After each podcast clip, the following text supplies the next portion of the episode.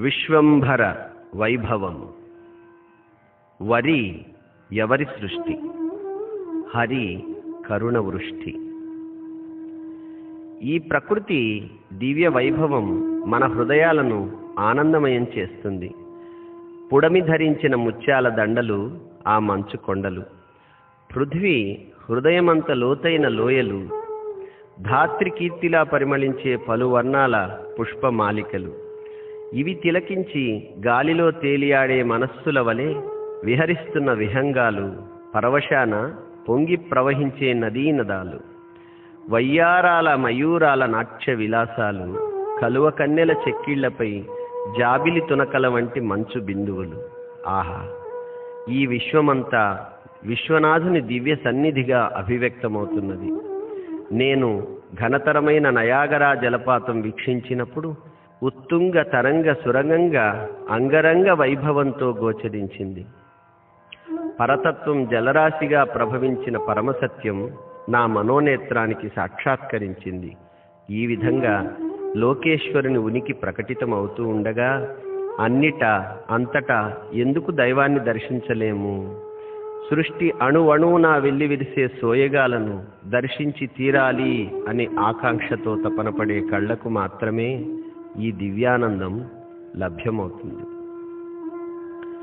ఒక కవి ఇసుక రేణువులో శాశ్వతత్వాన్ని అనంతతత్వాన్ని దర్శిస్తున్నాను అని అంటున్నాడు.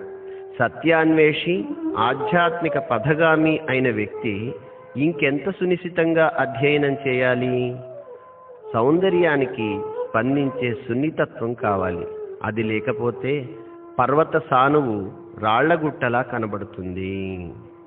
సృష్టిలోని ప్రతి విషయం అసాధారణం అద్భుతము అనే సత్యం మనం గ్రహించలేకపోతున్నాము. విశ్వంలోని ప్రతి అంశము అద్భుతమయమే కాదు సౌందర్యభరితం. కానీ అందరికీ ఇవన్నీ అందుబాటులో ఉండటం వల్ల వాటి విలువను గుర్తించలేక మరేవో అసాధారణమైన వాటి కోసం వెతుకుతున్నాము. మనకు పైకి అద్భుతంగా కనిపించే విషయాలు తరచి చూస్తే సామాన్యమైనవే. ఎంతో మామూలుగా అనిపించే కార్యాలను నిశితంగా పరిశీలిస్తే అవి మహా అద్భుతాలు. వీటన్నింటిలో దైవ సన్నిధిని అనుభూతి చెందడం అలవరుచుకోవాలి. ఒకసారి మన జీర్ణ వ్యవస్థను పరికించి పరిశీలిద్దాము జీర్ణక్రియ నోటితో ఆరంభమవుతుంది. ఆహారం నోటిలో చేరగానే ఆరగించడానికి అనుకూలంగా ఆహారాన్ని మెత్తగా చేసేందుకు ముప్పై రెండు గట్టి పిండి మరలు భగవంతుడు ఏర్పాటు చేశాడు. ఎన్ని రకాల ఆహారాలు తానందిస్తాడో అన్ని రకాల దంతాలు సృష్టించాడు. చీల్చడానికి కొన్ని ముక్కలు చేయడానికి కొన్ని మెత్తగా నుజ్జు చేయడానికి మరికొన్ని ఎంతో తెలివిగా మనకు అనువుగా నిర్మించాడు. ఏదో చేశామంటే చేశాంలే అన్నట్టుగా చేశాడా? ఎంత అందంగా దంతాలు అమర్చాడు. ముఖ సౌందర్యంలో ప్రముఖ స్థానమిస్తూ మిలమిలలాడే పలు వరుసలు తీర్చిదిద్దాడు. అతని సౌందర్య కాంక్ష అటువంటిది. అన్నవాహికలో ఆహారం ప్రయాణించేటప్పుడు పొరపాటున ఊపిరితిత్తుల్లోకి జారకుండా ఎపిక్ గ్లాటిస్ అనే పొరను అడ్డుగా ఉంచాడు అన్నపూర్ణాధీశుడు.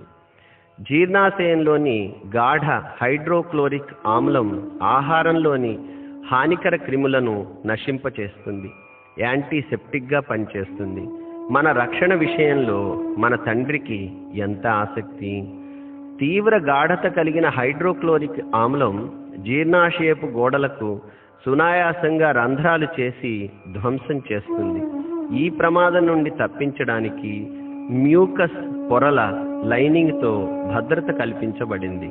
ఎంత శ్రద్ధ విశ్వేశ్వరునికి! ఈ ఆమ్లంతో పాటు పెప్సిన్ అనే ఎంజైమ్ కలిసి రెండు గంటలు ఆహార మథనం జరిగి కైమ్ అనే చిక్కటి ద్రవం ఏర్పడుతుంది. చిన్న ప్రేవుల ముఖద్వారమైన డియోడినం నాలుగు రోడ్ల జంక్షన్ వంటిది.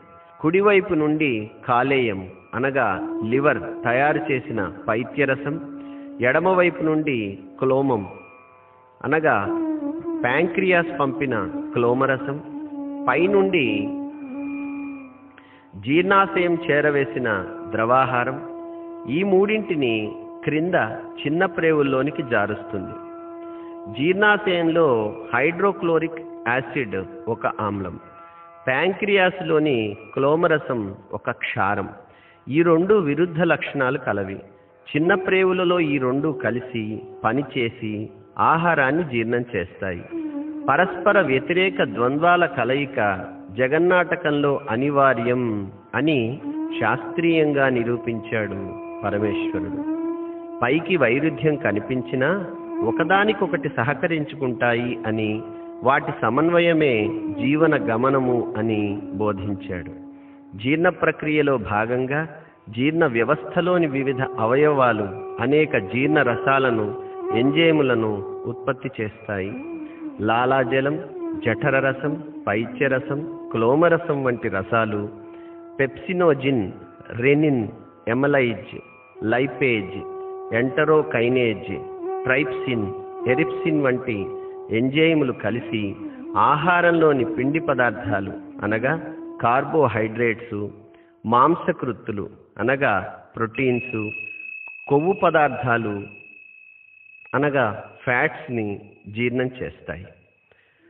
తాను ఏ ఏ పదార్థాలను బిడ్డలకు అందిస్తున్నాడో అవన్నీ అరగడానికి ప్రేమతో కడుపులో ఏర్పాట్లు చేశాడు.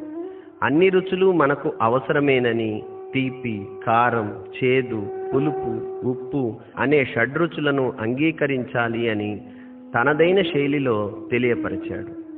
ఆహారసారం గ్రహించడానికి జీర్ణరసాలు ఆనందసారం గ్రహించడానికి నవరసాలు అనుగ్రహించాడు.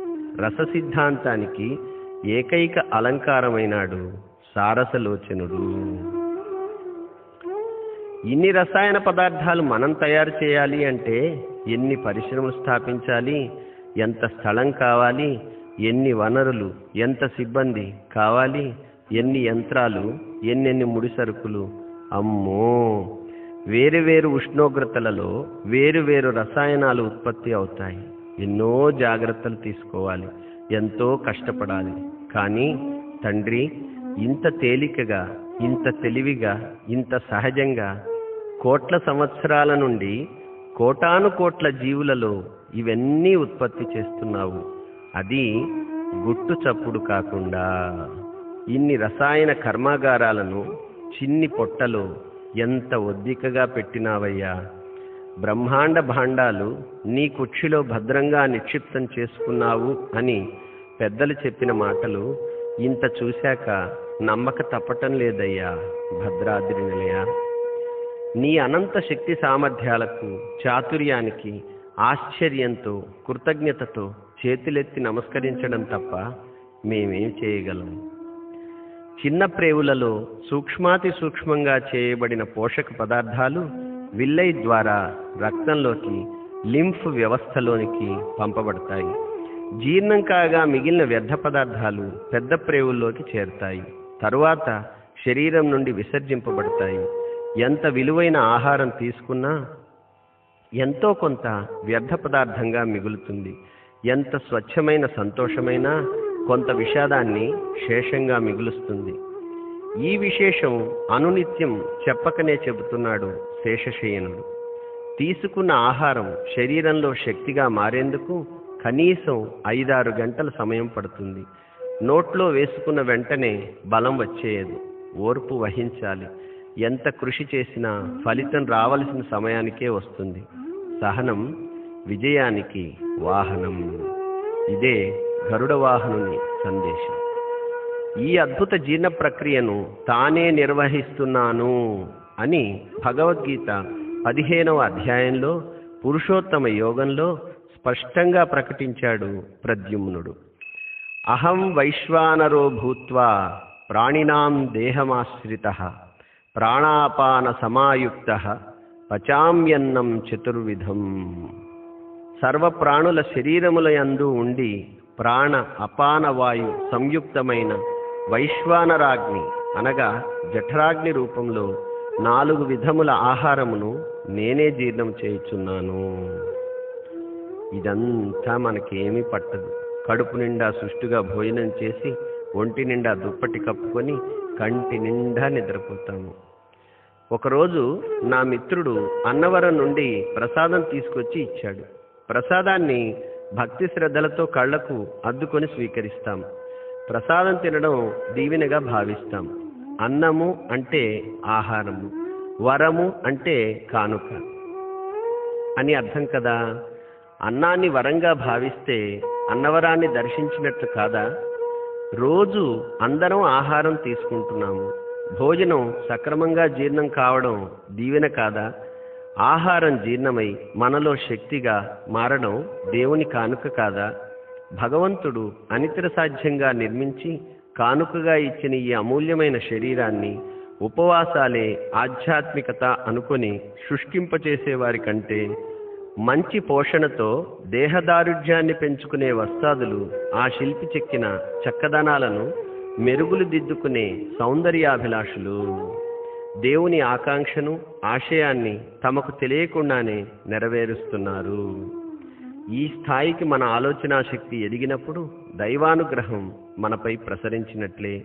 నిజానికి ఆధ్యాత్మికత అంటే ప్రకృతిని తన్మయత్వంతో అనుభవించటం ద్వారా. అందులో దాగిన పరమాత్మను ఆస్వాదించి అలౌకిక ఆనందాన్ని పొందటమే. ఈ విశ్వంభర వైభవ సౌరభాన్ని ఆఘ్రాణించటమే.